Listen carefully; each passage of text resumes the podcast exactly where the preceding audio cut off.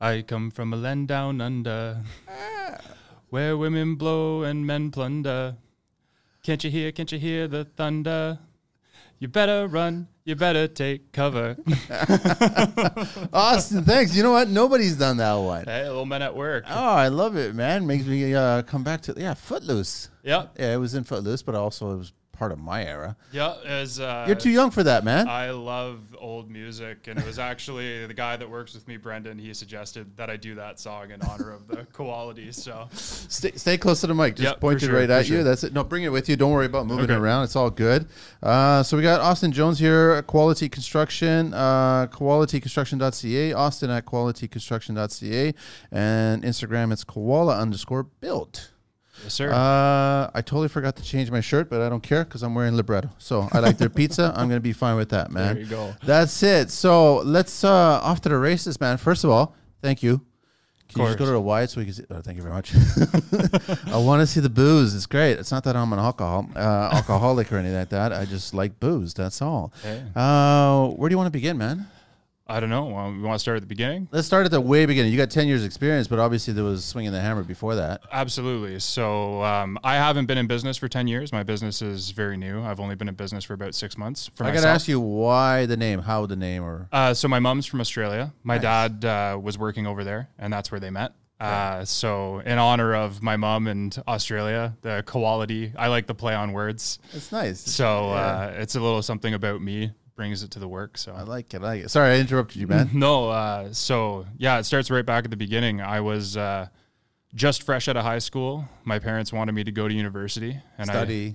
I uh, they wanted me to go to school for anything. They just it was university. It was a big push. That's the way the uh, education system is these days. It's you know, oh, you're academically smart. You got to go to university. And off the couch. yeah, university, university, university, and I didn't want to spend ten grand on university if I a year if I didn't know what I wanted to do. For sure. So I took a year off and I was going to try and save some money. And it just so happened that I fell into getting a job as a laborer for a carpentry company. And I was, I'll be the first person to admit I was completely ignorant about what tradespeople did, what tradespeople do. No clue? No clue. I was like the most, I'm going to go to university and make millions of dollars and be that guy and drive a Ferrari, whatever, you know, whatever 18 year old kids think, 17 year old kids think. And, uh, yeah, I didn't even know how to read a tape measure. Okay. And I thought, and I thought, uh, and I thought if you like, it was kind of beat into me through school too, though. But I kind of thought that if you wound up in construction, you'd kind of you'd failed. Like that wasn't you. You weren't smart. You you'd failed. Still is kind of today. It still kind of is that, but it's it's so wrong. Like, and I and I was there, and I was learning how to read a tape measure day one, getting yelled at by the old guys on site the whole time. You learn to read it quick, but uh, the whole time I was like, wow, you know, this is a lot more complicated than I thought. And they were framers, and you know, I was cutting hip blocks like the second day, and they're like, yeah, this angle, this angle, and I'm like, uh, Oh, you're lost. I was man. lost, Yeah. but I picked it up quick. I worked hard. You know, I remember going home at the end of the day after work and like YouTube, Google, just trying to learn, trying to get on top of it so that I could show up to work the next day and not get yelled at. But also, you know, I was really enjoying what I did. And I ended up going to university after all. Uh, I did four years at Trent, got a business and economics degree. that's a good thing. It was good. I was uh, really, really happy that I did it. But all in all, I think uh, like the whole time I was at school, I was just trying to get back on site and start building stuff. So you got hooked. I got hooked. When did the yelling stop? Did it ever stop? Has it ever stopped? Kind of never. It didn't really stop at all. Um, I, I ended up not working for those guys, and then I, I was self employed for a little bit while I was in university, but it was just too hard. To, it was too hard to manage, Yeah. and uh, I ended up working for a couple other companies eventually. And then you know once I finished school and got a little few more years of construction experience under my belt, I worked for another company for three or four years before I uh, decide after university before I said let's just do this on my own. I How were they? they were okay. Um, I don't have anything really negative to say about them. It's just the way that they ran the business um, was a little questionable to me sometimes. Just like, the paper side of the business? yeah, like it's just like charging clients for your mistakes Oh, okay. which I find to be like, you know, like there's a point where you have to there has to be some give and take in the relationship most certainly but like oh this was obviously our mistake and like we'll just bury that in a change order to the client and they'll just pay for it and i was like i don't really feel like that's right Do you think things like that come back and bite you later on? I think so. It's well, it's it's dishonest, and it's and your it's inte- it's your integrity as a tradesperson and as a business owner to be able to sit there and say, "Hey, look, I can say I honestly delivered the best product I could deliver, and I delivered it for a fair value." And you know what? If we made a mistake, like I've made mistakes before, and I've gone We to cl- all have. we all have, Yeah. but but you go to the client and you say, "Hey, look, you know, it's a conversation. That's what it is. you know, I I exactly f- I forgot to price this or I priced this wrong. You know, I'm really eating my shirt on this. This is the numbers. Like, you know, can we meet in the middle? Maybe because there was a price. And you know what? If they say no, they're well within their right to say no because you gave them a price. but at least you're having a conversation about it. But you're having a you're conversation. not you're not just keeping it down inside you, man. well, that's it. You're burying it in a change order and Yeah. going, there, "Oh, I got my money back," but you know, the client's suffering at the end of the day. And I honestly think if you try to do that, it's going to bite you later on. Absolutely. I, I think it will. It's it's not the right way of doing things. And then yeah, that's the big that was it, it didn't happen very often and ultimately they were they were a good place to work. Like there's no, I don't really have anything negative to say. It's just I felt like personally the way that wasn't the right way to run the business. Yeah. And I wanted to do it better. That was my goal. But at least I mean, everybody knows that you learned something from For good or sure. bad. You good learned or, something. Good or bad, you well, and that is the big thing, right? Like I'm picking everybody's brain all the time. Like it's just teach me. Like you, I'll leech off of anybody. Yeah. You know, like I'm not a master at anything by any means, and I think you know there are guys who have been in the business for 40 years who would say maybe they're not a master yet Oh, I agree. right so Yeah. it's one of those things where you're you're trying to get there eventually and You never will, though. I but no, you won't. You definitely won't. You'll never make it, but you just keep trying. And if- the day you feel like you've learned everything is the day that you fail. Like you, there's, you can learn something from everybody. The greenest apprentice on site can teach you something. I've never shut anybody down. No, I don't care if you're the new kid or the old guy. I've never shut anybody down. I'll listen. you can't. It, it, it could be fabrication. Yeah. You know, and I'll have a conversation with them, but uh, I'll listen. Yeah, well, and it's and it's the same thing, right? Like as the really powerful thing, like it, it was really the people that I initially the two guys I initially started working for, the answer was always, well, it's just done that way. That's why it's that way, right? I love that one. yeah, it's all that's just how you do it. I'm like, well, why? And they're like, well, that's just how you do it. it's like, and I was never really satisfied with that answer. So I, uh, yeah, I always say if as a leader in a leadership position, if you have to, if you have to say, just shut up and do it because I said so, then you have to. That's not leading. Well, you have to you have to evaluate why you have to say it that way. Because if you can't articulate why this is the best way to do it, then maybe you haven't thought it all the way through. That's a good That's point. you're right. But you know, I've, I'm and I'm a big. I need to understand why something is the way it is, so I can process it and learn it. So after that second one, the second group of guys you're working with, that's Yeah. when you decided to go on your own. Yep. Yeah, yeah, Yeah. I, and I was on my own for a little bit through university, which was uh, challenging. To you can't really run a business for four months in the summer and then shut it down and try and restart. Yeah, You know, you spend your whole exam season in April trying to plan work for the summer.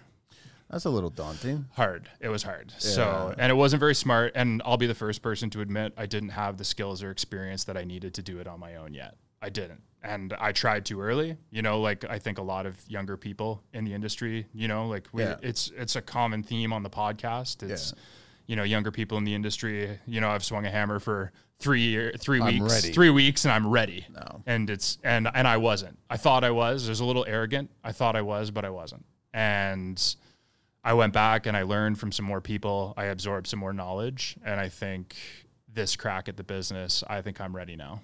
What were some of the things that you realized you weren't ready for? Uh, the paper side of the business, for Always. sure. Like I love construction. I love building things. I wake up Monday morning at 4 a.m. excited, ready to go to work.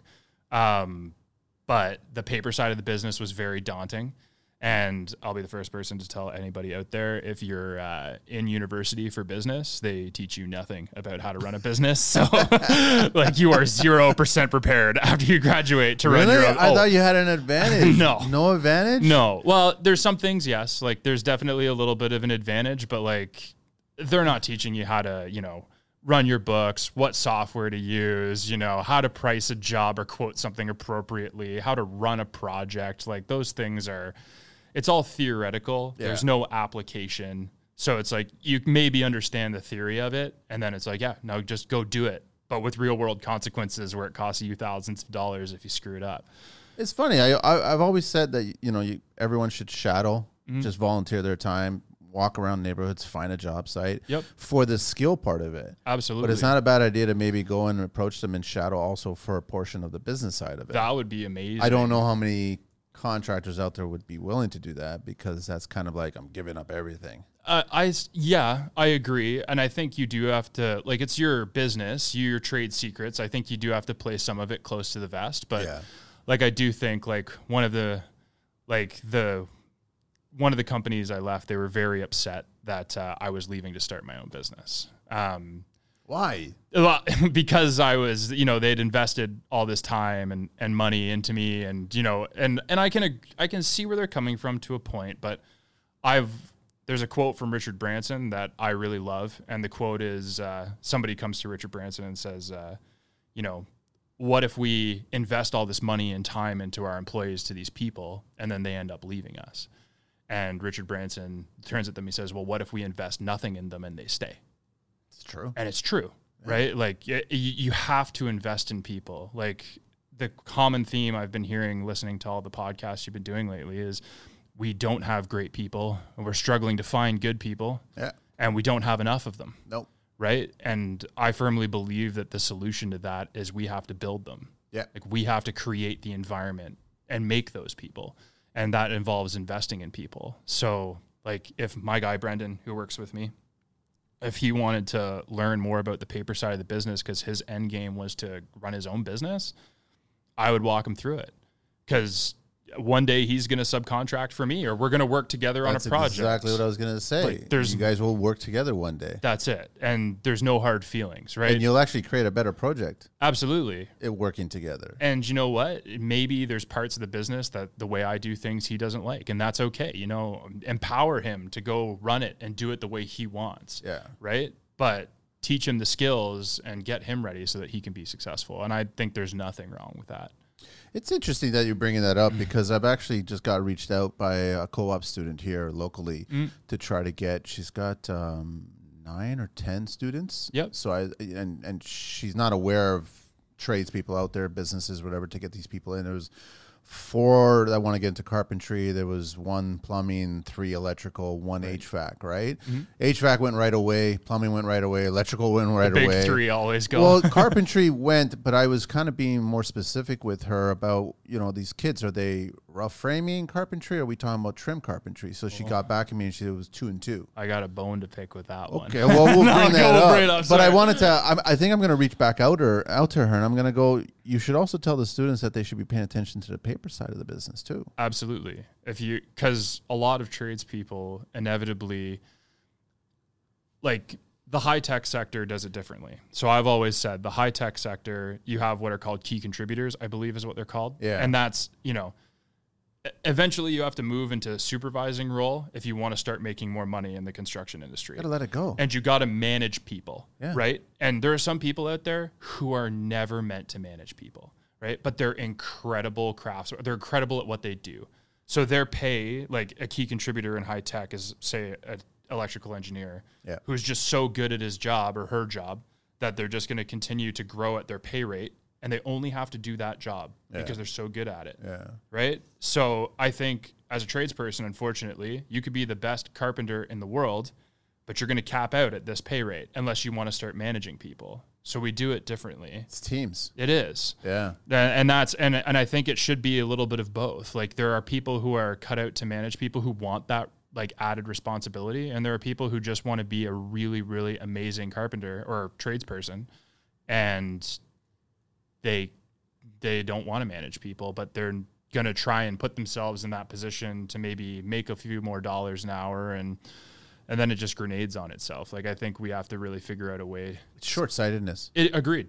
And and it's not I'm not picking on the younger gen. Yeah, It's also I've seen short sightedness from the older gen as well too. for sure. Yeah. No. What's the bone like is it trim or No, framers? it's it's it's carpentry as a whole. I think Okay. it was uh, it was Stu from Brawley Renos Yeah. when you had him on. So he was he's from Britain. Yep. So he was saying, uh, you know, carpenters in Britain, like there is no rough carpenter, there is no finished carpenter, and I very and you know send your letters to Austin at No, Quality and Oh, I- I Construction. agree with it. I fully believe that Yeah. if you want to call yourself a carpenter, you should own everything made of wood. Yeah. You know, you should be able to do trim and baseboard. You should be able to do framing. You should be able to do forming if you had to, right? Like all those things. It's it's all made of wood.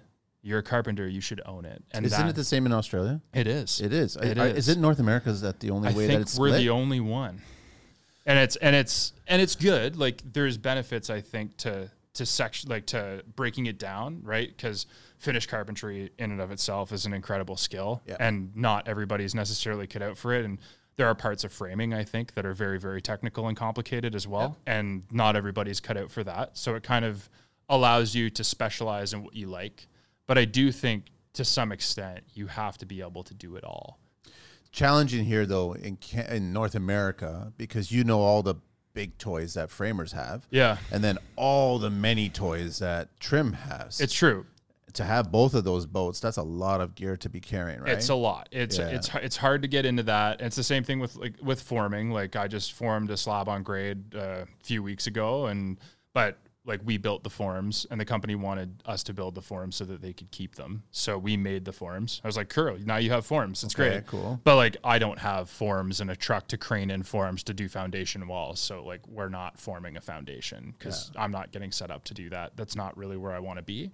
But I've done it before, and if I had to, and the forms were on site, you know, we could put it together course. and make the house. And I think that's the that's where sometimes people get lost. Is there? I I'm a finished guy, and I I don't frame, or I'm a framer. Like I'm a framer. I don't I don't do trim. I you can't. Don't, I don't. you don't do like trim or you don't do it. Oh me, Yeah. I love it. I love trim. I I do. It I love all. trim, but I'm I'm probably half as fast as a professional Absolutely. because the problem is that I actually I enjoy the process and I'll watch the sunset.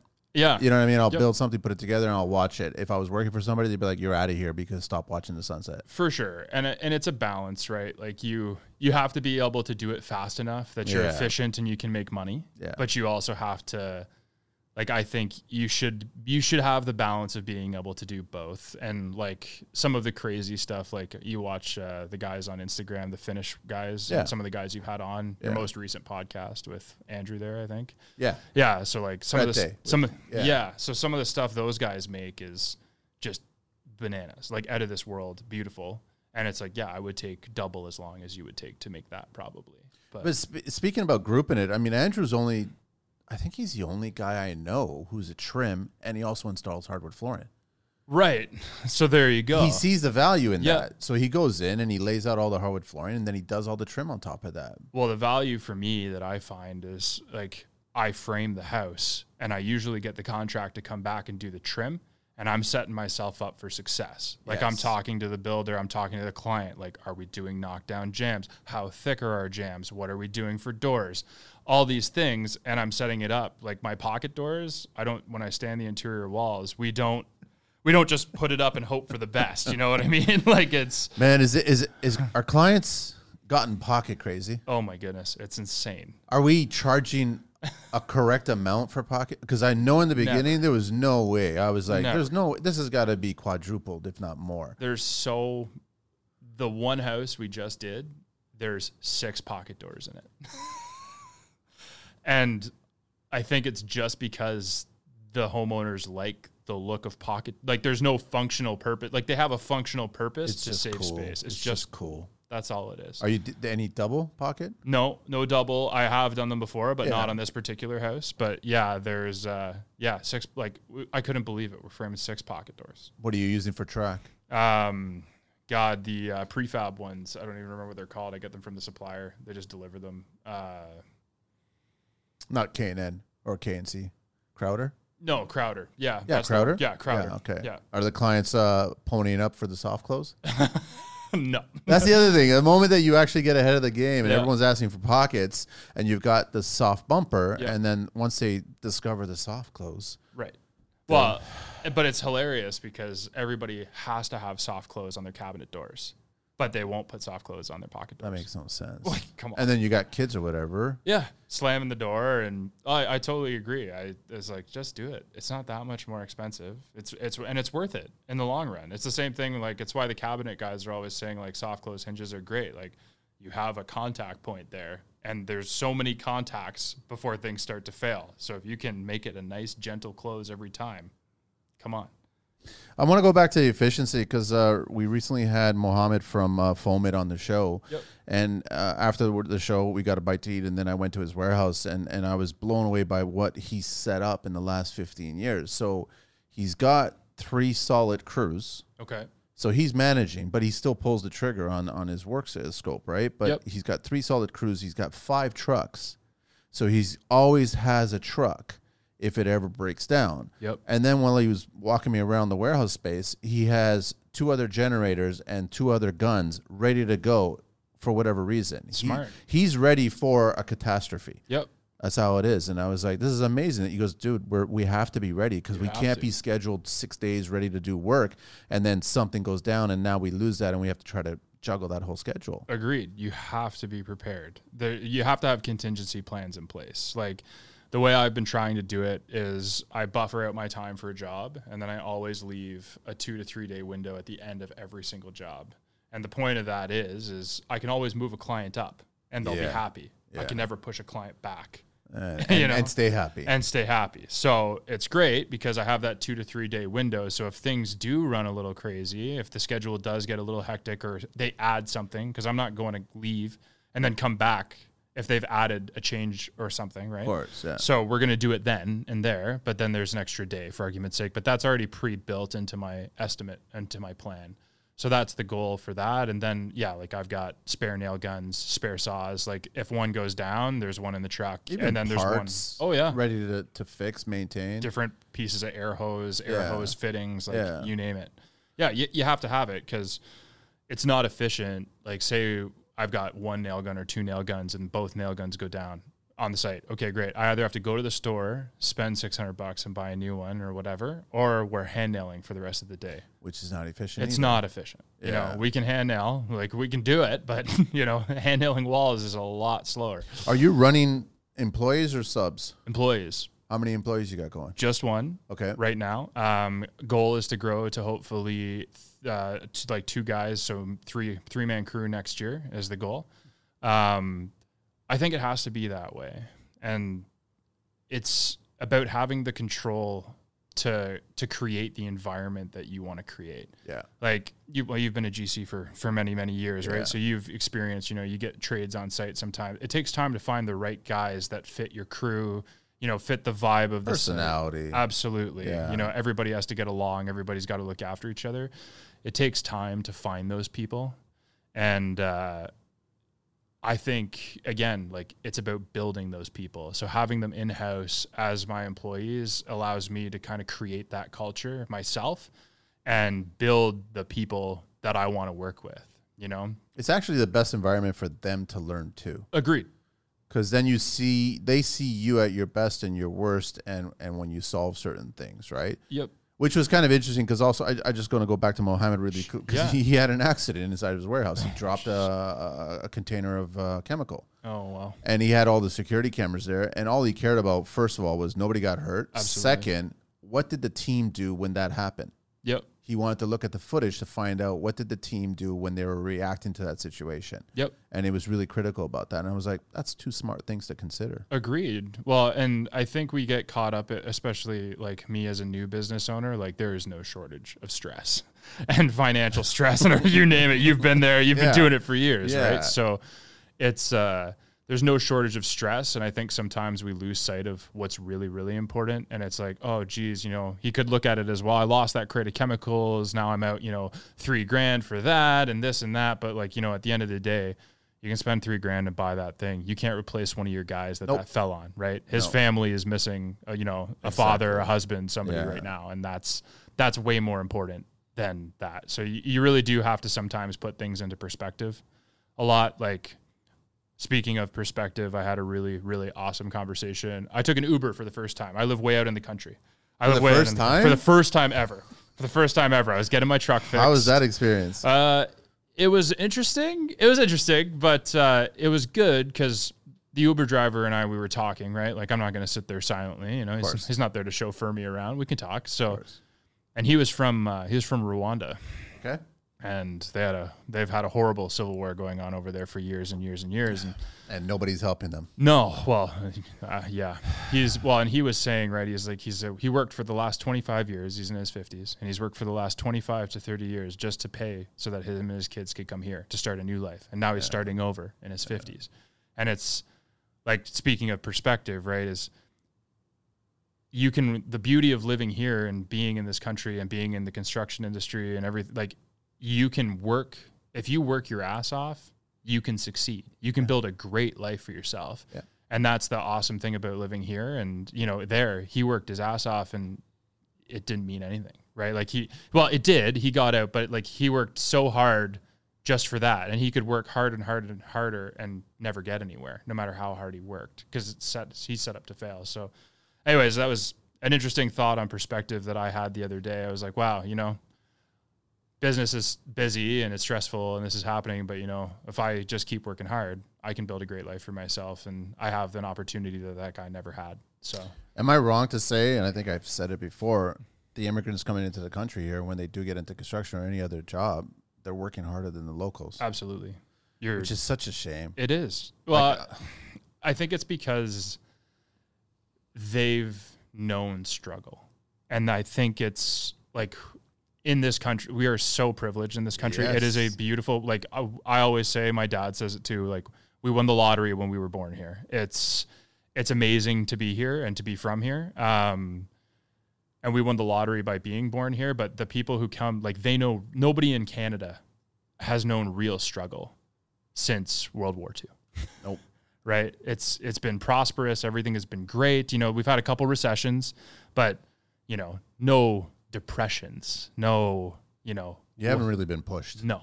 And like that guy who came from Rwanda, Yeah. like he was worried about his kids getting shot Yeah. every day. Yeah, that's the That's fear. struggle, Yeah. right? That guy is that guy's seen some things, and that is you know, he's he's gonna push, he's gonna hustle, he's hungry You will. right and that's the difference i think we don't have that here not that i want like you know not that i want that I don't, I- it's horrible that people have to experience that but, But I- it's the perspective. it is it like changes really understand that, that perspective, what, does. what we have. A- absolutely and we take it for granted a lot like i know myself i do Yeah. you know it's like just the other day i was catching myself you know if i was driving my truck and i was like oh you know it's a little broken down it's not so nice whatever right but i'm just like 18 year old me would have killed to have a truck and trailer like this and here i am now going oh yeah but what about that newer gm or whatever Oh, I know. you know you can you can look at the eye candy all you want but it's you know you have to put it into perspective and say well look you know 18 year old you would have killed for this truck you're here now you know I had trucks when I was a kid, teenage, early 20s. You had to pop the clutch. yeah you know, if the handle was still on the clutch. you know what I mean? Like you just like it was bad. It Yeah, was ridiculous. and then just- when you try to buy something newish, Yep. you're buying something maybe a year or two older than that particular thing, but that's Yeah. still about ten or twenty years younger than what everybody else is buying. oh yeah And then you're like you're hearing funny ticking sounds and you're wondering what is that? What can I do to stop it? we'll just keep nursing this along and hopefully it keeps going Then the weather goes bad and you're like, mm, No. is it gonna die today? I, I know. We've all been through will it those. start yeah, Yeah. well and that, and that's it right like it's you re- like life is it's in, it's so much about perspective Yeah. like and it's hilarious too like another note on perspective to keep running down this No, tangent no, it's a but good one. It's great. like uh, yesterday it was just yesterday we were working and i was on site and one of the guys came uh, another guy from an, his self-employed as well his name's clifford and he came to help me he's from the islands great guy so you know it was snowing in ottawa yesterday like we were getting massively snowed on A lot? And it was oh yeah like Yeah. 20 centimeters Oh, man. it was a rough day to be working outside we were getting wind blowing snow in our faces it was it was it was a, a little bit more challenging and but you know i don't mind but clifford he's like oh, man i'm from the islands this is cold i don't want to be out here but uh, we were uh, we just played reggae music instead i was playing reggae music and he's dancing You're in the islands in your mind. that's what I said. It's all man. about visualization, Yes. Cliff. Just keep on thinking you're there, and Yes. he's you know, and he's dancing and he's singing, and perfect. the older guy on the other side of the site, he's yelling and cursing because he doesn't want to be out there, and Cliff's dancing and singing twenty yards away from him, and it's like you know, it's all about how you see it. It's all about perspective. and everyone loves it. And every- then I the love day's almost over, and that's it. It was Production. one of the best days I've had working in a long time. that's all you can do. just because you know you couldn't not be happy. The island music was playing. He's singing I and love it. dancing. It was great. I love it. I want to share a little history uh, in construction here. Uh, for some weird reason, plumb bobs have been coming up a lot lately on the show. So we figured uh, plumb bobs were used by uh, Babylonians, ancient Egyptians, ancient Greeks, and ancient Romans to make accurate vertical lines when building or marking the points of stars and planets. They are still the most effective and accurate way to determine a vertical in construction. You ever still, u- or you're using lasers? Still use it. You still use it? Still use it. I still have one. I just got to find it, but I know guys are s- uh, they're pulling them out now. Um, plumb bobs must be symmetrical to function, so they were made out of easily shaped materials. First stone, then dense hardwood like uh, ebony, oak, or ash, then metal. Some have been made uh, of bone or ivory, but they are typically decorative items. Uh, plumb bobs get their name from the lead they were cast uh, with it later ages. Uh, plumb bob is a Latin for lead. Now, plumb bobs are mostly made of bronze. Uh, the spirit level almost eradicated the plumb bob since it could determine both the vertical plumb and the horizontal level. Uh, but bo- plumb bobs became useful again as buildings became taller. Masons used them to accurately transfer a point from one level to the other. Plumb bobs lost their round form and then gained an ultra fine point at that time. That's it, man. Love it. I want to ask you, Austin, what, uh, what you're DeWalt, right? Yes, sir. That's what it is. See, Like, I love guessing and I love because I try to stay away from looking and try to figure out. Yep. But I just figure because based of your, your trade and what you do and everything, it just gears towards that. Yeah, I I have always said, you know, if I could do it all over again, I'd go back and go Makita. That makes sense. I, By I the way, that does make sense. but I found initially DeWalt was kind of coming out with more variety, more tools, and they were kind of catering to the carpentry trade, and Milwaukee was kind of firing off the tools trying to compete with DeWalt, but they were really going after the HVAC and the Mechanical. electricians. and- Yeah. So I ended up going to DeWalt. My dad, uh, my dad built our house, uh, and he still has the 14 volt DeWalt drill that he used to NICAD? on the yeah. Wow. yeah, he still has that, so I knew it was an all right brand, and yeah, I just picked it up, and they get you on the batteries. That's the problem. They're You, expensive. you invest so much; it's to switch battery platforms is a whole investment of itself before you even buy another tool. So yeah, they got me suckered in on the batteries, and well, there I am. I'm pretty well all yellow. I recently saw a video of someone sharing you can use DeWalt batteries on Dyson vacuums now. Oh yeah, There's an adapter that you can buy from Amazon, and the DeWalt battery will slide right on it. that's awesome. I know Craftsman and DeWalt are interchangeable. Really? Yeah, I didn't 'cause know that. I think yeah, I've I, I haven't tried it, so don't quote me on it. But uh, one of the guys I work with, yeah, he says uh, if you switch, you can switch them out because they're basically made by the same. They're well, Black and Decker owns them all, right? Oh, okay, So that's why. basically the same. So you could switch to Walt and Craftsman batteries. Apparently, I don't know why we don't just make it universal. I've said that. Well, it's it's money, it's business, right? I know It's- yeah, why. Yeah, but, I don't. We I agree. shouldn't. I mean, I think everybody should just be interchangeable. Right? Absolutely. That's it. But I guess there'd be a lot of thieving going on on cruise. Uh, probably. Yeah. There's a lot of that, That, right? sometimes. Well, let me borrow your battery, and then you go home with it. yeah, it's gone. then you got to put a metal detector out. You're leaving the job site, right? All right, up to your pockets. give, me, give me those Uh, batteries. that's exactly what's going to happen on our job. sites. yeah. Well, and the universal battery would be amazing, but yeah, it's it's one of those things. It's that's like just too smart for humans. it's like it's the Apple, right? It's Yeah. every three years we got to change our charging cords. So you have to buy a new one. You know, oh, our batteries changed. Now you have to buy new tools. to this fit- round, we're not even going to give you a charger yeah. because we assume you have one. Yeah, now that yeah, now that you've bought a three thousand dollar You've got phone, 15 cables. Yeah, now you need to get a cable. Buy the cable separate. Thanks. Where do you want to take your company now, man? You So got plans in the next five? Yep. Yeah. Well, my my long term vision for the company is I'd like to uh, build new homes, new construction, uh, high performance housing, uh, net zero ready is the end game. You Uh, doing your studying right now? I well, I've built. I, I've taken the net zero builder course. I just have to build one in order to be certified as a net zero Awesome. builder. Yeah. Um, but I've built a passive house before, uh, and that was a really awesome project to work on. Double wall construction, use the Sega system, windows from Austria, the whole shebang. First of all, Sega is one of the leaders. I would agree. I know there's a lot of companies out there. I've had people on the show before, and they've been reluctant to discuss the companies that they're not a fan of. But I don't know. Like marketing, they do really well with their marketing, so the messaging gets out there. Is Oh. it a good product? We don't know. I've used it, and and my personal opinion on it is it's a great product. Their tape sticks to everything. You know the classic. I'm not questioning Sega. I'm No. questioning other ones. Oh, other ones? Oh, there are other ones that are a lot more questionable, definitely. Like, and but they're all over social media, and and they're all over making them look amazing, and I don't agree with it. No, uh, well, it's again, it's it's selling the selling the anomaly as the norm, right? It's it's the super jacked gym guy who's taking steroids and he's like, "Oh, if you follow this diet, you'll look just like me." And it's like, "Oh yeah," and then add a couple, you know, cc's of steroids to that, it'll all work out, right? It's but he's you're selling the anomaly as the as the norm, and it's the same thing. Like, yes, do those systems work? Absolutely, they work under ideal conditions in a controlled setting with this, this, this, and this, right? And but at least my experience with the Sega system for sure has been, you know, it's freezing cold out. This is, everything sticks. It all works. You know, the system is great. Their vapor weather barrier is incredible. Like it's almost impossible to accidentally cut or tear. Yeah. Like the system performs, and that's what I liked about it. That's what I've learned is that you, you got to really be educated on the system. Absolutely. Like, don't be, don't be. Uh, I just got this problem about every single product has to be from one manufacturer to make it work perfectly. True. Yes and no. It depends on first of all where you are, the structure you're building,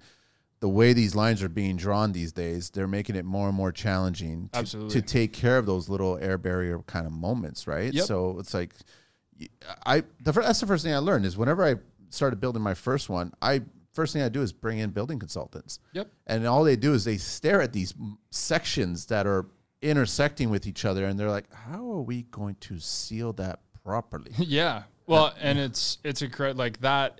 That's what I refer to as the art of construction. yes It is because there's you know, and not anybody like I always say like, well, anybody can build a two by four wall. Not anybody can, right? But like there are some things that are very you know three days on the job. You if you haven't mastered nailing a stud together, you're probably not going to cut it. try another trade Yeah, try try another trade. But Yeah. some of the things, right? Like they really require some thinking. Like, how are we going to tie this together right? How are we going to make this, you know, this flash this properly so that everything sheets right? Like, there's some things where you really do, and nothing is the same nope on every house. everything's custom I know, which is well, which is amazing. Like that's one of the things I love about this industry and the job is because you're always thinking. You have to constantly problem solve. You're like, oh, this is different. Okay, well, we did this kind of like this. Why don't we try that? and see but if we it need works?" the team to be problem solving You do. it's not just one No. or left to one No. No, you, you have to work together. Like, and that's one of my pet peeves about not all GCs I've worked for, but some GCs. It's very like, oh, this is happening. This is how. I was like, did you have a conversation with the electrician about this? Did you did you ask the team? Did, did, did everybody get involved? And no, they did majority of the time it's not they did not. And ultimately, the client suffers because the end product, like you wind up with a plug in a dumb place in your wall paneling, or you wind up with a cold spot because there was no way to properly insulate it. And, you know, nobody thought ahead at how that was going to work. Now you realize that building net zero and building passive right now is not profitable. I don't know. I, I would say yes and no. Like I Yeah. think I think it's it's about finding the right client that wants to invest. Yes. you know, like I always say to people, like, you know, you go to a track house builder and you're building subdivisions and it's, you know, okay, you're buying the Toyota Camry of, of home, you know, if, If that. if, that, yeah, Yeah. It, it'll get you A to B. It'll do what you More need of it a to Corolla. do. Yeah, maybe a Corolla. it'll do what you need to do and it's great. Right. And then you move into these higher end custom, you know, these net zero, these net zero ready homes. Like, okay, now we're moving into buying the Cadillac or the, you know, some of them are the Ferrari of, Yeah. of homes, right? And, you know, they come with a Ferrari price tag too. You have to be prepared to pay for it. But if you are prepared to pay for it, you can have a truly amazing home. Like your humidity isn't dropping or changing overnight. You're getting constant ventilation. You know, you've got R70 in your walls. You can heat Yeah. it with a candlestick. Like Yeah. all these things. It's you can have all that. We have the ability to do it. It's just You got to. You're totally right. You got to find the right client. it's it's just the right clients. they need to understand. They have to be educated too, and not blindly educated where they're being bombarded by the marketing side of things. yeah. and saying this is what you should do, and and that that that's a lot of stuff that is going on right now. Well, and They build hear the catchphrases, right? Oh yeah. Well, and building is becoming so like it used to be like I always say like there's a lot of people who are like, "Oh, I can I can tackle that." Right? Like very, lots of people are prepared to tackle things on their own homes. Right? I was like, "Oh, I can do that." You know, how hard can it be to do that, right? And there's some things like, "Okay, you got to do a drywall patch."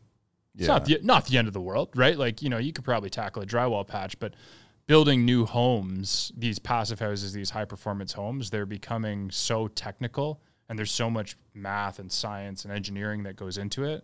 The normal person isn't tackling that. Nope. And they just they just can't. You need to find somebody who's an expert on that, who can walk you through that process, right? And help educate you so that you can see the value in what you're purchasing. That's that's what it comes down to. And It's been a while since I've walked the aisles of a big box store. yeah. because occasionally I'll do it just to try to restrain myself from buying anything Yeah. or answer anybody's questions Yeah. without even wearing an orange apron. um, but have they gotten to the point where they're now starting to sell certain airtight? They're, they're not at that point yet. No. Because I would get nervous if they started doing that because you're right. It's not for the DIYer. No, it, it's not. er. It's, for the professional. E- Exactly. Y- y- It has to be. It's almost like the top gun of construction. it is. Well, and that's why, and that's where, like, that's why I say, like, that's where I'd like to, like, I think code will demand it Yes. in 10 to 15 years. Maybe Energy even prices if will that. demand it. Energy prices will demand it. Absolutely. Europe's So- already doing this. absolutely. Well, and we're, we're often behind Europe a lot of the time in the way that things are going. So, because our prices are s- relatively low f- right now, yeah. right? For sure. Well, and that's it. So I think like the code will demand it, and this is where we want to go. But it, it's becoming less and less accessible for your average DIYer to be able to do some of these things, right? You're gonna have to. You're gonna want to find a professional Yeah. who can coach you through that process, right? And that's that's what it comes down to. Why do you want it? Like, are y- are you leaning towards it because you personally want to achieve those goals, or you're leaning towards it because you want to actually start building homes that will be century homes? That's it's the qu- it's the quality. Like Okay, I want to build for the future. I want to build like that's the reputation that I want to have. Like you come into my business and you know, we have a conversation, we understand your needs and what you want to build and we make that happen and we bring it to life and we're coaching you through cuz a lot of times homeowners don't know really what they want, right? Like they they come in they say, "Okay, this." And you're like, "Great."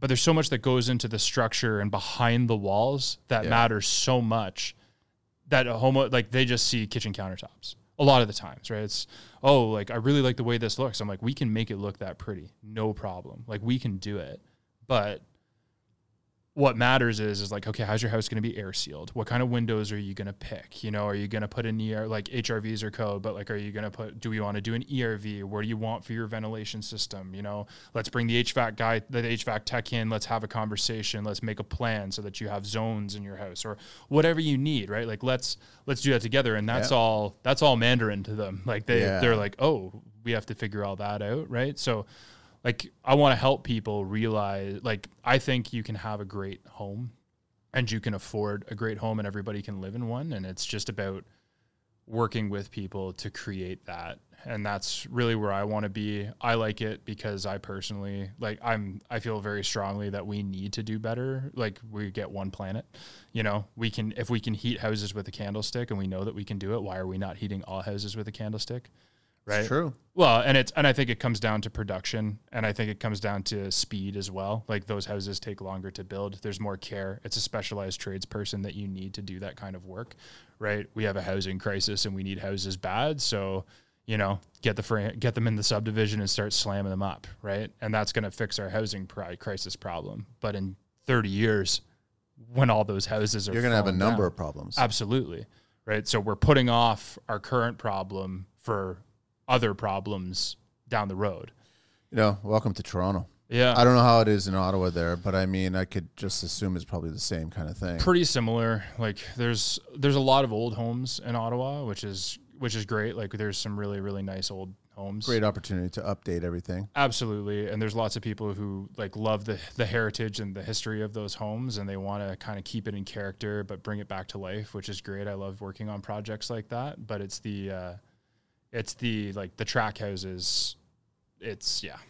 I you don't even have words for what you see on track housing sites sometimes. It's kind of a shame. Like I, you, I'm sure that you remember a few years ago when Drake was featuring uh, Champagne Palace here in Toronto, right? And Okay. I'm not a big Drake no, fan, I'm but not, yeah, listen, no, I, listen, I'm the furthest away Drake fan, Yeah. but I was like, I knew some of the trades that were working on it. Okay. and everybody had to sign NDAs. They were not allowed to photograph anything. You couldn't share the work that you were doing. Right. It was it was all being composed just for him and for Architectural Digest. He was going to launch it. Right. But it was just so sad as being somebody in the construction industry. It was just all about the glitz and glam. It was about his one hundred and fifty thousand dollar bathtub. It Yeah. was about you know all the money that was being spent and the builder that was attached to that. Not a single ounce talked about. the craft. The, yeah, I, I agreed. Well, and I think it's a shame such too. a missed opportunity. well, and like a, an educational opportunity. like- Skilled local tradespeople. Absolutely. Well, and Yeah. it's and it's a shame too that they weren't allowed to take pictures and do that, right? Like that's another thing that a lot of companies that I've worked for in the past and people get very upset about. They're like, "Oh, well, you took it that's my work and you took a picture of it." And I was like, "Agreed." Yeah. but I was the tradesperson who built it, right? You, you weren't there. Like I designed it with the client, I built it with the client, I made it and installed it. That's my work. It's Back your to your point about the beginning, it's just Yeah. conversation. well, and, it, and it's the same thing. Like Yeah. yeah. and it's like, and I've and I'll be the first to acknowledge I've I've I've gotten in trouble for that a little bit because I didn't have that. I was young and arrogant, and it was my work, and I didn't have the conversation beforehand yeah. but it needs to be a conversation. But like I, I've told my guy Brendan, who works with me, like it, you know, take a picture of whatever you want. Like you were a part of creating that art, and Yeah. if you want to share that art with your friends on social media or say, look what we built today, have at it. You were a part of it. You made it. You did that work. But just don't forget to mention. Yeah, mention who it was. You know, like don't be like, oh yeah, look at this house I built exclusively by myself alone. you know, uh, the red flag's gonna Yeah, go up at that time. red I- flags I for know. sure. I've had that a few times. I'm Yeah. like, okay, so you walked by while I was taking the picture. It Yeah. didn't mean that you built it. Yeah, you weren't there. And now I see you posting it. I'm like, I don't care. You could post it, but just tag. Yeah, yeah. ta tag who actually the cr- the tradesperson who made it. Like, what's the big deal? I just say. well, that's it, right? It's you know, it, or like you're taking a picture of the bathroom you did, and you did the trim in the bathroom for argument's sake, and it's just like, yeah, tag the tile guy because the tile works beautiful, right? Like help each other out. then again, then then you get the demo guy coming in going, hey, hey, hey, hey, hey, hey. well, the demo guys are important too. They're important too. Who, who started this whole thing? I guess. Well, well, technically speaking, I got the client even before you got the job. So you Yes. want to go that rabbit Yeah. hole? We'll go down that We rabbit could play hole. that rabbit hole. I just like just tag everybody, man. Well, just it's- everybody be happy and collective. That's all, man. And at the end of the day, that's it, right? Like we're all here to do a great job. Everybody does great work, and you know, like share. You should, like to your point about nobody being able to share anything. Like what a missed opportunity to highlight skilled local tradespeople Yeah. for the amazing work that they. because Because I think that's going to inspire other generation, current generation, a lot more than glitz and glam images. well, we have a huge yeah, we have a huge problem with like especially in our school system. Like I, like I was that person who was like there was no shops in my school. There was one, and there was a wood shop, and if you were like an essentials level math student or something, they're like, yeah, you're gonna have to go to you're going to shop because like you're not gonna be able to get it. You're not gonna go to university, so you're gonna go to shop. And I was like, well, I was okay at math and I was pretty academically intelligent. So like, yeah, you're gonna go to university, so there's no shop class for you. So I never took shop. Are they changing their tune these days because of so many successful, wealthy people that are in the limelight these days? Never went to or started, never finished. I I don't know. It's it's still very much pushed like university, university. Like the guy who I have working for me, Brendan, he has two university degrees. Okay. He went to teachers college and he has a university degree in history.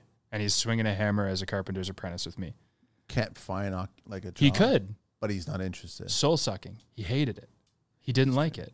Right? Like, you know, his kids and parents yelling at him because, like, how dare you tell my kid that they did something dumb? And it's like, well, your kid did something dumb. So sorry. It's, you know, somebody has to tell them. Yeah. And, you know, and yeah, he, he, he didn't like it. Well, I think he liked it for a bit, but, you know, it wasn't for him. It's the same thing with me. I got a fancy piece of paper that I paid a lot of money for and spent four years on. And here I am out in the cold yesterday swinging a hammer. But, like, But you're listening to reggae. I listened to reggae. We were on the island in our minds, but it was funny. Like, but it, it's fun. Yeah. Like, and it, and it's a great job, and it's not sold that way to people in schools. It's just not. It's it's very much pushed that like like I said, my mentality like you've you've failed if you wound up in construction. There was nowhere else for you, and you failed. Yeah, it's not the case. And it's not the case. Not today, man. Not the way we're building today. no, no, There- like there's the, you per- you need professionals actually problem solving wh- how to build certain things, man. Absolutely. Like there is a time and place for the guys who just want to turn their brain off and smash stuff and do or demo and gut stuff like or or whatever, right? Like there is a time and place for for the guys that want to do that, but for the most part it's incredibly technical and you Yes. have to have your brain turned on. Yes. And you need intelligent tradespeople to solve those problems with the experience and the skills that they have. And that's we're, we're severely lacking in that. How are the inspectors by you? Uh, the inspectors are okay. Um, I like picking on them because they reach out. I love I love getting a good inspector who knows what they're talking A about, problem-solving who inspector. notices an issue. Yes, You know, hey, look, I was walking through here. conversation. I noticed this. You know, Yes. this looks like it's a lot. Oh, you know, thank you, thank you for pointing it out because you know you were my double check. You know, I'm double checking my guys where like when we're walking through and like you know I'm doing what I can, but hey, you caught one thing I missed with a Fresh set of eyes, man. Amazing. Fresh eyes. That's what I. That's love. the best fresh eyes coming on a site. Absolutely. Yeah. There's nothing worse than the the framing inspector who shows up and walks in and just kind of does a little look around and goes, "Yeah, boys, looks good. Close her up." I've had those where just they literally set one foot just on the site, Yeah. take a peek, and then they leave. Yeah. And to just look around. Like, dude, what's wrong with you, man? And then like, you know, or it's like, "Hey, do you want to see the engineering detail on this cuz we kind of Uh-huh. sort of just made all this up." No, it's okay. Just send it to me. Just send it to me. What don't you want to hold it up? In yeah, and place just and see that like we followed the nailing pattern and that everything's good and just no, no, it's all good. Don't worry about it. we trust you. I guess yeah. okay, well, eh, it's nice to have that trust, but it's like I've met you for the first, like I'm working in a new area. You're the first ins- time I've met you. Like you shouldn't trust me. Like know. you know why? But no, the inspectors are okay. Haven't had to haven't had to fight anybody about too much so far, so that's it's not bad. They're pretty reasonable, I think. Like as long as you're a real person and you have a conversation with them, you don't come at them like, "Hey, I know what I'm talking about," and you don't. It's an ego. It's it's ego. You know what? In all fairness, both sides should be that way. Absolutely. They just like they shouldn't walk in with their backs up, and you shouldn't be standing there with your back up. That's all it is, right? It's just like you should both be here. Okay, all right, let's walk through. Where you want to start from the top? Yeah. Down? Where you want to start? Well, and it's it's it's, it's just ego, right? Yeah. Like it's just it's like I know more than you, or you know, some of the younger inspectors I found, like I'm fairly young too, but some of the younger inspectors I found, you know, like they feel like I think they have to prove something. They've got something to prove. I wish they wouldn't show up on the job site traveling on a horse. yeah, it's like, man, like we all arrived here the same way, man. yeah. Come on. Well, and that and we're all here to work together. Like I'm not going to criticize you if you maybe aren't 100% sure about this because you took a 2-week course on framing and I've been doing it since I was 17. Right? Like obviously like yeah, I've built it before, the experience is there, you know, you haven't. So ask me a question. Plus, I'll answer it. give us the opportunity that if we do see something, whatever, maybe we missed a nail or Yeah. something. Nail on a hanger is a class. give us an, an opportunity to do it right then and there. Literally, as you're walking, you're hearing it behind you, and it's Yeah. being done, and then just notify that it's been done. Right? That's that's the big one. Simple as for that. sure. Like I had an inspector who is who uh, wanted to hold up the project because I Schedule another inspection. Well, yeah, because I needed to nail like two more two by eights on. And he's just like, yeah, I'll have to come back and reinspect. And I See, was I like, don't like that. dude, I got two two by eights downstairs. Like, we'll done. get them nailed in, no problem. done, Like, it's yeah. done. And then I can move on and sheet my floor this afternoon, like my plan was, rather than having to wait till you come back tomorrow morning to sheet my floor. Thankfully, I talked like he he agreed like i kind of used like the whole hey look like i'm on a schedule here the homeowners like this is their only bathroom in their entire house and they're sponge bathing in the powder room downstairs. So if this floor doesn't get sheeted this afternoon, you have to answer to her, not to me. so I'll loop you in on the email thread. yeah, exactly. And she can have a few words with you. We'll CC on the email thread. she could have that. That'll be entertaining. Oh my God. Yeah. So he was, uh, so yeah, he was thankfully, he's like, okay, no problem. I, I'll run and do a quick inspection over here and I'll come right back. No problem. So we, we ended up getting it done. But most people, like, they're real people too. Everybody. They're pretty reasonable if you just, if you're reasonable with them. If you come in hot, they're gonna, you're gonna get what you give. Yeah. And that's the same with everybody. And it's the same thing with uh, ministry labor. Absolutely. Like, there's no reason. Like, y- trust me, you'll get out of any kind of ticket Yep. if you're just a human being, man. Absolutely. Right. So there's no. And and anybody who's in construction, trust me, they will cross paths with you, man. Oh, yeah. It's going to happen. You just don't want it to happen a lot of times, and you definitely don't want to be in a shit show of a job site when they do Absolutely. pass by. So be prepared for it at any given time. Well, and it's and again, right? Like just like the building inspectors ensuring everything's being done safe. There's a reason for them, you know. Uh, it's the same thing with MOL. you know? you you like you know the guy that works with me has a one mo- one year old kid at home. You know, like he's got to go home at the end of the day every Yeah, day. of Same, you know, course. we all do. Everybody. yeah. So it's about doing things safely. So we're really conscious of all this, right? Absolutely. Well, you have to be right, and it's the thing is too is like being the more experienced person on the site, right? You got to protect the p- the new guys from the things that they don't know. That's or it. the things that they do know, Yeah. and they can walk in high in pride, and all of a sudden, Or the- hey, I made a mistake. that's it. Or all all the things that they see you do that they're like, oh, I can do that. And you're like, well, you probably shouldn't be on the second story with the saw pinned up on the guard, cutting things like me. You know, that's not Yeah, great yeah, either. yeah, like I yeah, should be yeah. better probably, but it's like, you know, I've I've done that x number of times, and I haven't done it a million. Like you know, I'm not the oldest, most experienced tradesperson in the world, but you know, I've done it a number of times that I feel confident that I can do this without hurting myself. You. Three weeks on the job should not be doing the same thing. If you're having a moment inside your own head Yeah. that you shouldn't be doing this, Yeah. then you shouldn't be doing this. Absolutely, I agree. well, it's Listen to the voice. That's man. it. That's You got all it is. Let me share a little uh, OBC here. Definitions. We've been doing definitions. Uh, wait, this I already have this one. Didn't I do this one? Sorry. fixture. I'm looking at fixture here. Am I wrong? I don't know. I'm not blaming Angelina. or anything. I'll do fire block. We'll figure that one out. Fire block. There you go. What's a fire block? So fire block uh, system stopping fire spread in concealed space. What's a fire compartment? Fire compartment. Enclosed space separated from the rest of the building by fire separation and fire resistant Oh, rating. Yeah, like This is a- more for commercial. like a safe space Yes. that people could retreat to. Yeah. Fire damper. Closure designed to close automatically in the event of a fire. Okay. What's a fire load?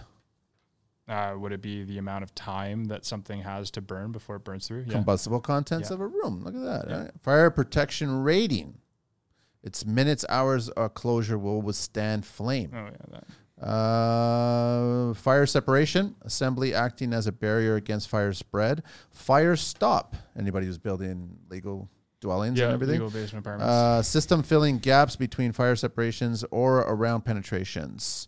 Uh, flame spread rating.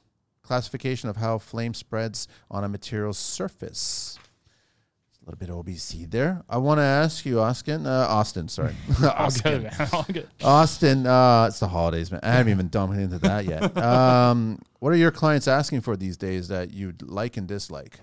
What are they asking for that I like and dislike? Um, geez, I don't know. I've been doing a lot of aluminum rail recently, Yeah? uh, like exterior aluminum rail, composite decking. Um, You like opposite decking? Yes and no. You're a wood guy. I like wood. I'm a I'm a wood guy. I, I do like wood. yeah, I know. I, I love the durability of the composite. Like, you know, it's a great product. It's just the thing that really gets me is it really has to be done properly. And because it's so sensitive to temperature, you you could make it absolutely beautiful when you leave. And you I, could I come- wish they would stop telling clients hundred thousand percent durable, last forever, it's color a, will not fade. Yeah. This is, these are all lies, lies, lies, lies. Uh, yeah, well, it's it's well, there's yeah, exactly. It's outside in Canada. There's nothing that will last forever. It's Yes. just a matter of fact. You know, you might get more out of it than you would get out of maybe another type of material, but I don't know. We like I've built cedar decks that look just as beautiful to like they were stained or they You were maintained oiled, them. right? Yeah, they you they're, maintained they look them. just as good today as they did when we first installed them and composite ones where all the corner miters are blown apart because, you know, even if you glue them and screw them and do anything, they're going to blow They, apart they split. because it's just this is how it works. The material is so sensitive to heat and cold. Like the other day, we fired in some AZEC posts, the pre-made posts. And Yeah. We were putting them in, and we hammered. We tried desperately to get them in as tight as humanly possible. Sorry, yeah. Yeah, we tried desperately to get them in as tight as humanly possible, and they. Uh, the next day we came back, it was colder. They all shrunk. There's quarter inch gaps around the top. It's amazing how it can just dance, eh? Yeah, and it's like okay, well, it looked great yesterday, and today it is what it is. Who came over the night and, and changed all these boards? Yeah, like, like- who did this? Well, in, in the summer, right? You know, they're all going to be super tight, and you know, it might, Might be a buckle, little might buckle. buckly, and it's just it's the same problem. Like when you install that kind of stuff in the cold, you have to be aware of that. You almost want to leave a little bit of space, but the client doesn't like that. They want it to be seamless, perfect. yeah, I've never had a. Cl- I've I've explained that to a few clients, and I've never had one say, "Oh yeah, go ahead and leave a little eighth inch gap there for expansion." They don't want it. No, put it tight, They don't want it. and then when it buckles in the summer, you get the call back. Do you? Uh, I I haven't done that many composites, but I think that the wider composite boards you have to go 12 inch on center, right? Yes. Because they will. Uh, they do. Uh, even yeah, you, you look at them. y- It's the same thing. It's like the hidden clip systems too. Like I'm not a fan of the hidden clip systems for Treks with the grooves. They don't hold well. They don't. I, I find they don't hold very well, and I find it makes it much more difficult to get everything tight and straight. Like a little bit of play in that gap between this and the clip, it walks a little bit. Like you Yeah. almost have to clamp everything tight, and then add your clips, and then clamp everything tight again. Like it's it's just not worth it. Like I find if you if you do a good face screw with a Cortex plug or something like that, you're gonna get a better end product.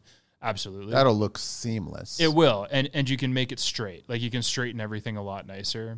It's the same thing with like when you do like I don't know. Every time I do a cedar or a pressure treated deck, we slam the deck boards as tight as humanly possible together. you know how much they're gonna shrink. Absolutely. And I've had I had a client call me back one time actually because they had ice on their deck in the winter because we did it wrong and we didn't put enough uh, we didn't put space so water sat on top of their deck and now their deck was icy. that was a real that was a real life call. And I just hit them back with I said, "No problem.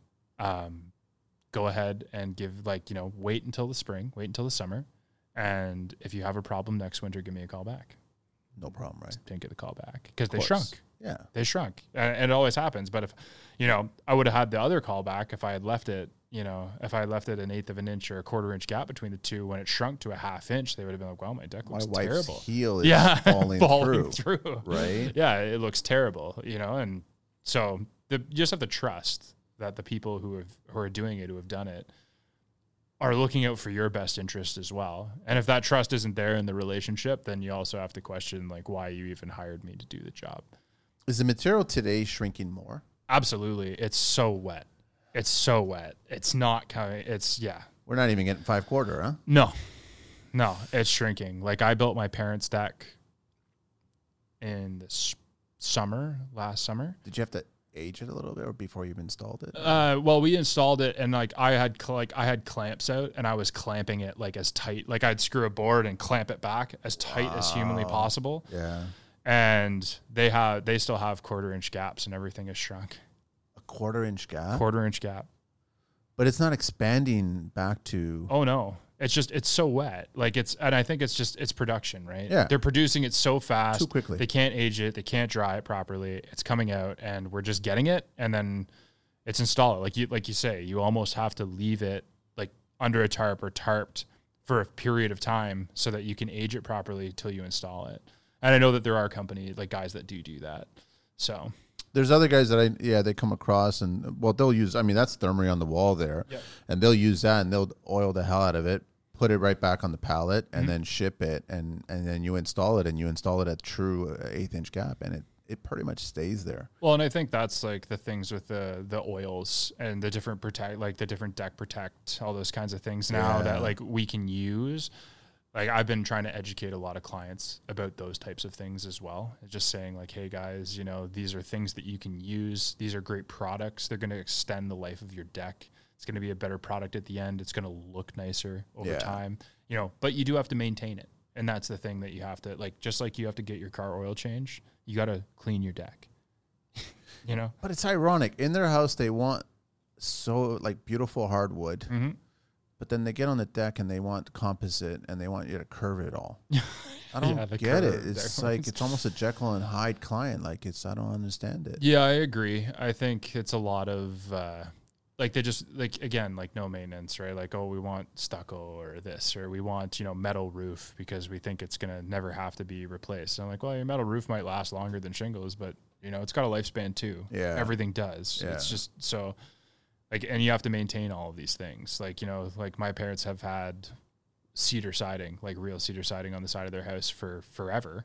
But you know, when I was a kid, it was really awesome. Every two years, when in the summer I got the job of pressure washing the house and staining the whole house. At a certain level, you can't go too hard. No, no. So you gotta, you know, you gotta pressure wash it, just won't right. Speed it up No, faster. you pressure wash it just right, let it dry out, then go stain the whole, restain the house, and but you know, it's it's lasted. It looks beautiful today. It's That's the way it's designed. but you have to maintain it. Yeah. It's just and nobody wants to maintain like it's it's it's a kind of a comment on our society a little bit, I think. Not to get too philosophical, but we're in a like a lot of people are just like they don't fix things anymore. Like nobody fixes anything. It's like, oh, it's broken, I just get a new one.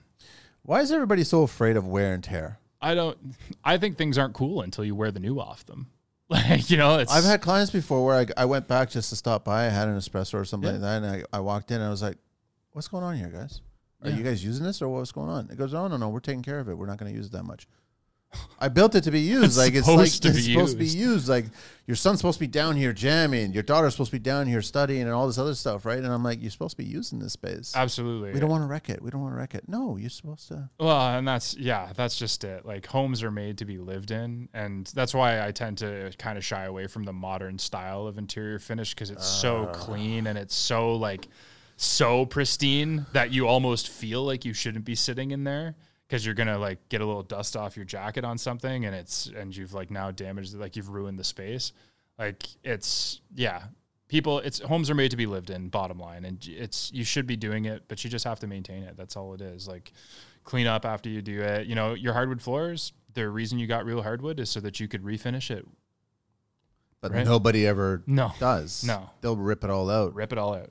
And that's it's and that's the thing. Like it's like but tools, like everything, right? Like what's the like, you know, get your tool repaired. Maintain your tool. Nobody does. that. Clean it up. Like, oh my nail gun's broken. Toss it off the roof and go buy a new one tomorrow. Like it's like, no, I just go home, take it apart. Oh, there's a little spring in there that broke. Put the little spring back in and you're good to go. Like it's And nobody wants corded tools either. no, no. no You one's can't going- give corded o- tools away. you can't. I don't get that. I, I don't get it either. The beauty of corded tools is it doesn't matter what brand it is. You don't have to have a battery. You just plug it in and keep going. Like all of my corded tools for the most part are Makita. But it's because I But don't- you're still using them. You're still building with them. still building with them. Yeah. Well, and some things like some things I'll thi- I don't think you'll ever replace like the corded version of it. Like you're not buying a 16 inch beam saw cordless. No. You know what I mean? Like No. that's hilarious. Do they have that? I don't No. think so. No, they don't. I have don't. I that. don't think so. I don't- Well, they're they're pulling out all the SDS now with cordless double, double battery or single battery. yeah, yeah. If you're doing a job that requires a jackhammer, that big, yeah. Like okay, a corded little Bosch like bulldog cordless. and you got a maybe, little bit of like a little concrete just chipper. to open up a hole or something. Sure. sure. But if you're like breaking a slab or you're a walkout and you're carving out Yeah. an opening out of a 10 inch com- fo- foundation wall, Like okay, I got don't get me batteries. I got ten minutes out of that battery. Can you go to the truck and grab me another one? Like come on, man, just plug it into a wall. Going back to the modern homes, I, I I honestly believe that modern homes shouldn't belong to families. Yeah, They're not designed. They eliminate the whole idea of wainscoting and baseboard and trim, which is a protective decorative, absolutely. and they reveals are on the ball. And then all of a sudden, you just get kids and animals, and they're breaking. I think they're designed for single parent families. Right? Yeah. Just whatever. Well, and and I think it's it's true too, right? Like different things, like like a lot of the modern homes are like very very open concept. Like we did a house one time where it was like, oh yeah, we don't want any walls, and it's like so there was one two by eight mechanical wall that ran down the center of the house, and there was just one two by eight wall. That's all they wanted, and it was but it, but we literally had to have the conversation with them where it was like, okay, so like how do you want to get plumbing to your second floor if you don't want any walls? you're fattening up all these exterior walls, certainly. Like what or power? How do you want to get power up there? Like you know the Bluetooth power is that we figured out how to do that over Bluetooth yet? It's like it's. Do we need a second floor? I I like bungalows personally. I, I like do too. bungalows. You know, I, Get older, you don't need stairs. well, and I think that that's becoming a lot more the way. Like I've been doing a lot more masters on main floors in houses, and I think that that's people are trying to age in place Yep. and I and I I think that's great, and we should be supporting that. You know, curbless showers, all these things. Like That should just be a must. absolutely. Well, the bathroom that I that I just did, like you know, there's future blocking for grab bars and everything everywhere. Obviously for Awesome. Co, but there's grab bars. There's we installed grab bars. Like it was an older couple. They were in their seventies, so. uh yeah, like they're unfortunately the bathroom's on the second floor. They live in a two-story home, but you know we did everything that we could to try and make it so that within their budget to try and make it so that it was as accessible as possible. Because you know I want them to enjoy that bathroom as long as they enjoy living in that house. Did you listen to that show with Julie Sawchuk, who's um, uh, she's in a wheelchair? I, I haven't yet. I don't It's like way, way back, probably in the hundreds or something like that. And, and uh, she, I was actually, I recorded at her house, and she gave me a little walkthrough through her kitchen and her bathroom and everything. That would've been And the awesome. first thing that she she showed me pictures, and it was really, really great. And then um, she told me about the idea of not blocking in the shower. She regrets doing that because she did do some blocking. okay. But she says, as you age as a as a person that's dis- uh, disabled, Yeah.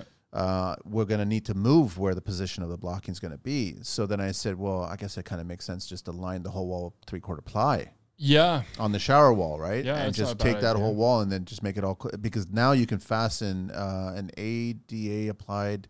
Yeah. certified whatever grab bar Yeah, an right A- into a AODA three quarter or yeah something, or whatever yeah. the certification is but you can apply that into uh, a three quarter ply it Yeah, the beauty of uh, this bathroom was that uh, most of the blocking and everything, or the most of the grab bars uh, and everything, went on in the exterior walls, and the exterior walls of this old house was all one-inch barn board still on the inside, oh that's why so the whole wall was blocked. So it was beautiful, and then I did blocking in key locations on the interior walls for things and for future spots. But yeah, I like the idea. I think uh, that's a really because good everybody's idea. she also taught me that everybody's different like True. It, it depends on how tall you are or how short you are or whatever everyone grabs their their secondary point a different way Well, and they have their uh, like they have the guidelines and everything to code for commercial. Like it's mostly for commercial. I Like this is know, where it but- goes. yeah. But but you're right. Like it's not a commercial space. It's their home. So why don't you tailor it to them? to them And I agree. I think that's a really great idea. Actually, lining the whole wall with three quarter ply. I love all that. I'm gonna have somebody else come on the show again. I'm gonna talk about uh, biophilia and everything like that. We're talking about light, yep. color, temperature of light, uh, Absolutely. all kinds of stuff that you can do. Plant material inside your house. Well, there's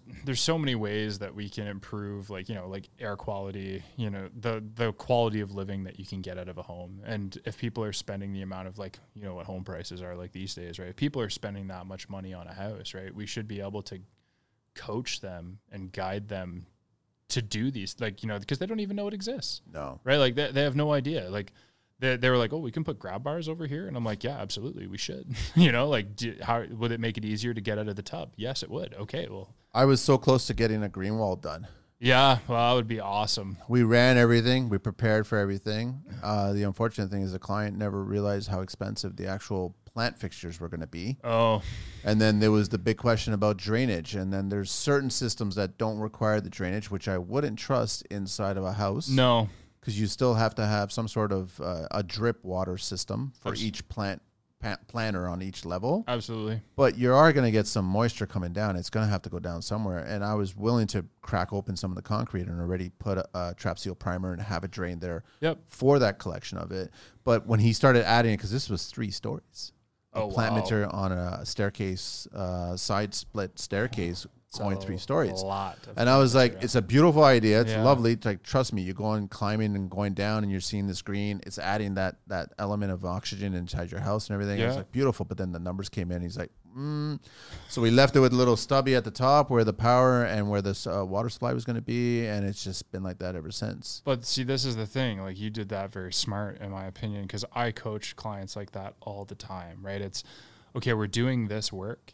Let's invest in the things that maybe don't look so pretty, but that are very impossible to change later. Later You know, on. like let's get the insulation done. Like you know, let's do a flash of spray foam and a Yeah. nice bat. You know, like let's insulate Yeah. the home for sound. Let's get it nice and tight. You know, let's let's do a nice job on the dry like let's get all these things done you know okay maybe you do laminate countertops for a couple years and then you replace your laminate countertops down the Oh, you, road You, can, you can't. s- Oh, uh, I know that's that's sacrilege You can't. s- blasphemy The reason a home is built is because of the kitchen. It's absolutely it is So but you- I mean, I wouldn't even have a laminate camera. Like, oh it's I but brought some samples here.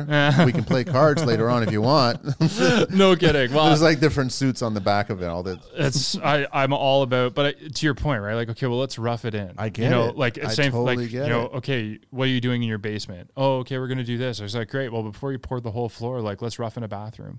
You know, like even where you think you might want to put it, like, let's just do that because it's gonna save you money in the long run. Like, let's set you up for because renovations on homes and stuff. It's not the you're not the be all end all, right? You're gonna show up and do this renovation and then they may use you again or they may find somebody else in the future but you can set the next guy up for success even if it's not you so that they're not cutting the floor out and trenching everything to run new drains like let's That's you the know, first thing they do. that's it The basement is always the chopping block. absolutely I think OBC should actually start mandating that all basement slabs should be radiant. i could not i love it When you do the science on it, and I think it's sixty or I can't. remember- I don't remember the exact number. Percentage of your cold entering your house is coming from that slab. absolutely Why Uh, well, are we not heating the slab to prevent that? well the best thing we ever did too was uh was like you know mandate foam underneath the slab like god forbid like but that wasn't until how long ago? oh my That- it was this is it recent. was recent I know it was recent Just And- two inches of foam made a huge difference Well, to do that. That's it. And like you know, I, there was uh, there was a house. I forget where it was in Ottawa, but they did the, they did a test. They did a section like with foam and a section without foam, And? and, you could physically feel the difference, like without a doubt. you would. You would, you know, and that's it. So you got to imagine how much cold is coming from the uninsulated section, you know, versus the cold coming from the insulated section. But if we heated it, like, like that thermal mass is huge. I get nervous with anybody who's doing basements and they're not doing some sort of insulation separation. Oh yeah, you you have to. Well, it's just like and the beauty of it is is even better is if you do some type of ICF or foam on the middle. Sorry. yeah, no, no, it's- take it, take it with Take you. it with take me. it with you. Yeah. But if you do ICF and foam on the inside, right, you're going to get that perfect layer that just ties itself together, and you've got a great, you know, build a frost two by four night and day frost- oh, difference, man. Two by four frost wall in front of it, put a bat in there. You know, you got great insulation. It feels like you're upstairs. It doesn't feel like a basement. the passive house that you did, uh, I love the double wall assembly. Yep, slab on grade, Yeah. radiant. It was it was awesome. Yeah, it was uh it was. What'd you uh, do for the roof? Uh, roof was shingles. No, uh, insulation wise. Oh, uh, it was all blown, blown cellulose. Um, yeah, I, I built it with like I didn't. Sorry, I should clarify. I didn't build it my like I didn't build it myself. There was No. a lot of people that did it, but Yeah. it was a guy that I used to work with a lot, Tyler. His it was his personal house, and he uses that as a showroom for his clients. Um, because he's got the net zero, like the monitor system, and he can, you know, run the real time stats and show clients like, look, this is what we're this is what we're achieving in this passive house. And it's a great, great feature for him. But yeah, double wall construction. Uh, we acoustic sealed and taped all of the joints in the plywood on the walls. Uh, regularly insulated the two by six structural wall, two by six non-structural, two by four non-structural wall on the outside. Wrapped it in the Sega May West, the blue vapor barrier, Smart. blown cellulose. I Smart. think he tested it out. He had something like R60 in the walls uh, by the time it was all done. That's what you need. Uh, absolutely. And his and his yeah, his attic was just full blown cellulose. It was So, uh, a spray yeah. foam, spray foam, and there was a like a dormer section. So there was a couple sections that he sprayed. But Did they flash first and then throw the blown in? yeah, it was just it was It's just smart. smart. It was just smart. Like It's he smart. he did a ton of research. He really did his homework on that. It was a huge learning opportunity for me to be a part of that project. But Yeah. no, it was awesome. Like, and his house performs incredibly to this day. So it's it's hundred percent worth it. And I don't. He, he's building them out there for clients, like out in the Renfrew area, just uh, west of Ottawa. Yeah. Like he's building them out there, and clients are paying for them. So there is there is demand for it, and obviously it can be profitable. So it's just about again, it's about finding the right clients. It could totally be profitable if it's new construction and you're starting from scratch. That's when it can really net, be. net zero and like deep energy retrofits like that are really hard to do because there's so many th- like you've been set up for failure a lot of the time before Yeah. you even start Yeah.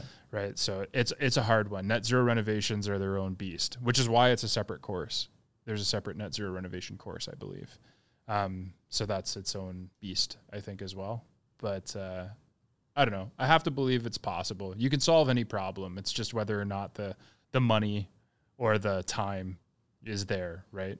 It'd be great to actually see a builder come on the field and build an entire subdivision at zero. They have, have they not? Have they? uh, I think they have in Toronto. I think there's a subdivision, a net zero subdivision out this way. really. I I, thought there was the first ever net zero subdivision. gotta look into that. You'd have to look it up. I don't remember what it's called. Really? How I- many homes do you? Oh, I gotta look that up. Yeah, look that up. I think it's uh, I don't know. I want to say like twenty or thirty homes in this little Really? subdivision. Yeah, I, there's there's it's like, it was like a net or maybe not net zero. I think it was maybe net zero ready, but like uh, it's a net zero ready subdivision.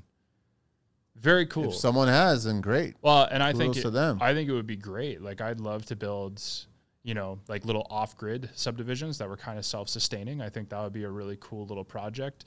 You know, they're they're self they're it's a self-sufficient little community. It runs itself, right? None of the homes are tied together, obviously, but you know, or maybe there's a common I don't know common power source or like a little solar field in the back, and that's what helps feed some of the houses or something. But I think that would make a lot of sense, and it would take some of the load off of our grid, especially with our uh, or uh, push towards electric vehicles that our grid cannot handle. You have a question over there? What's up? I saw a question. The net zero uh, subdivision Yes. called Hearts Village is in Guelph. In Guelph, yeah. Oh, Arts Village. Arts in Village, Guelph. yeah. In uh, high-end single detached homes. There you go. There, yeah. It's you know more about the city that I'm planning on leaving. no, it's just I just I remember it was it was mentioned in one of my net zero builder course, I think, and I was very I was very impressed. I was like, wow, okay, so somebody's already doing this. Like there is a demand, there's a market, there's a demand for it. So you know, w- like we can do this. Like it's the test case has been proven. It's funny though that uh, you remember I, I built that bunkie house don't know. uh, I- a few I'm- years I'm- back. okay. uh, 108 square feet. It Yep. was just an office space for the homeowner there. Oh yeah, you've and, talked about it. Yeah, and and that's how it's built. It's built that way, and then also a lot of the laneway homes that are, are that are being built, they're built in that vein. Yep.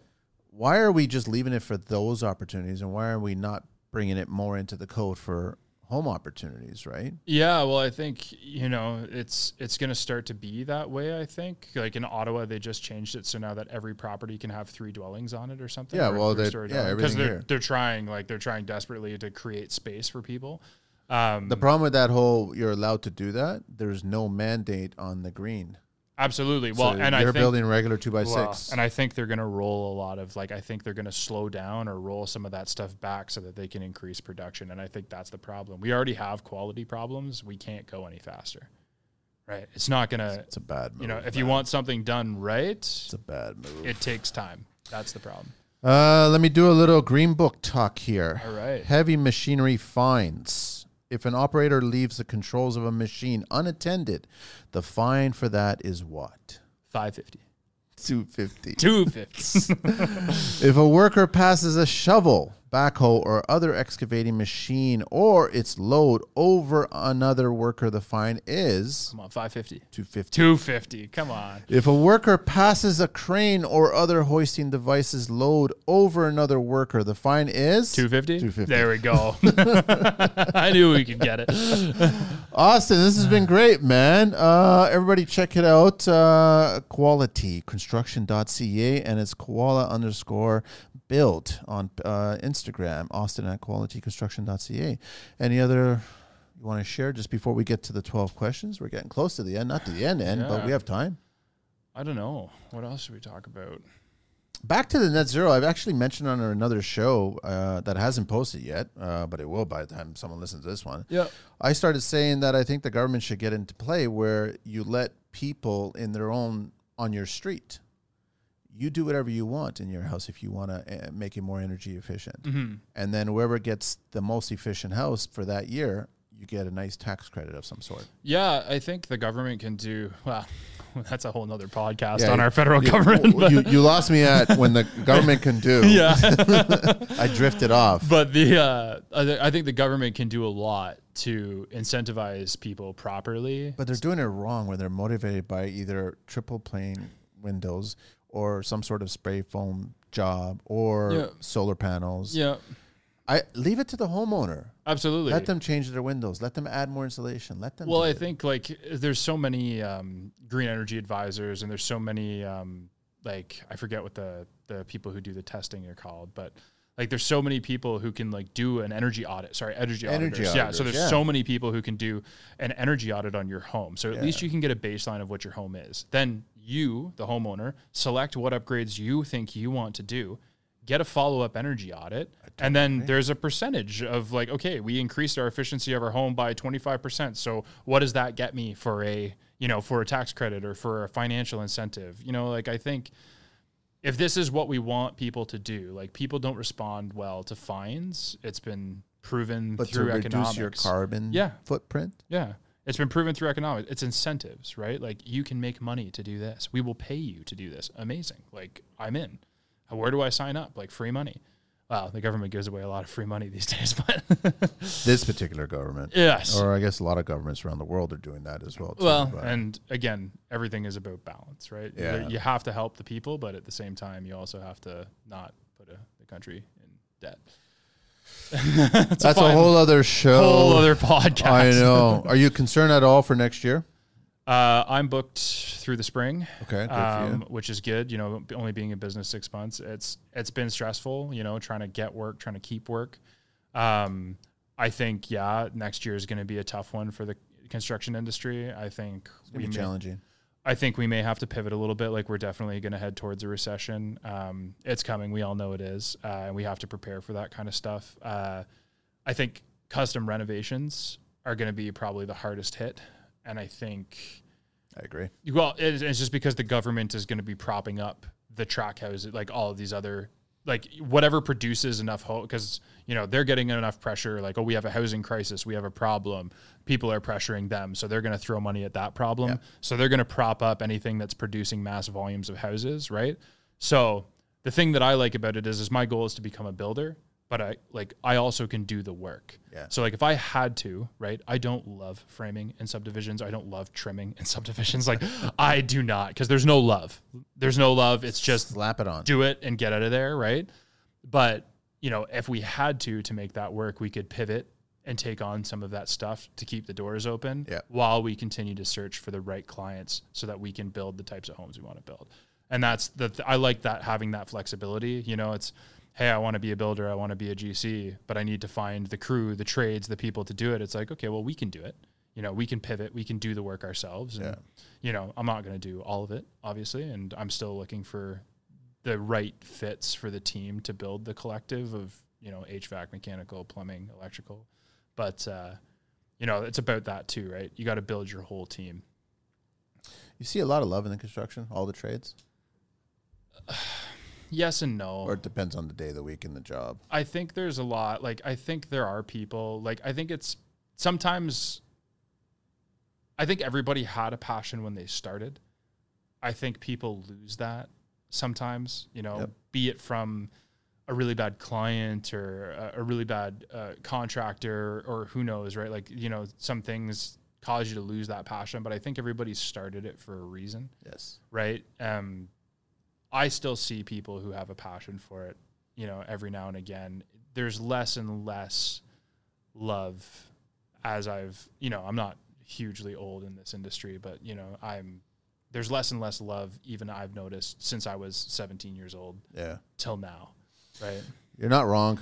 and it, and it's pride. Like I think I think it comes down to a point of pride in your work, right? It's it's the reason why when we show up, like we show up in company clothing, we show up in professional trucks, you know, we show up on time. We tell the homeowner when we're going to come, right? We tell the contractor Proud. when we're go- yeah we are we like and that's you know you see i say the kids but they're probably my age but like you, you know you see the guys who show up you know with the jeans with holes in them paint on them hanging around Track the- pants. hanging around their ass sweatpants you know the whole thing don't even tie up their work boots for the day you know what i mean and they show up cigarette in their mouth the whole thing and that's like that's that's it you know not that there's you know people who smoke whatever it's not attack but like those guys are showing up Put on your uniform, man. look professional. Yes. You look professional, you feel professional, Yes. and you deliver a professional. Like, you know, we're not helping the stereotypes that people have for us in the construction industry by showing up and living up to those stereotypes, right? There are smart,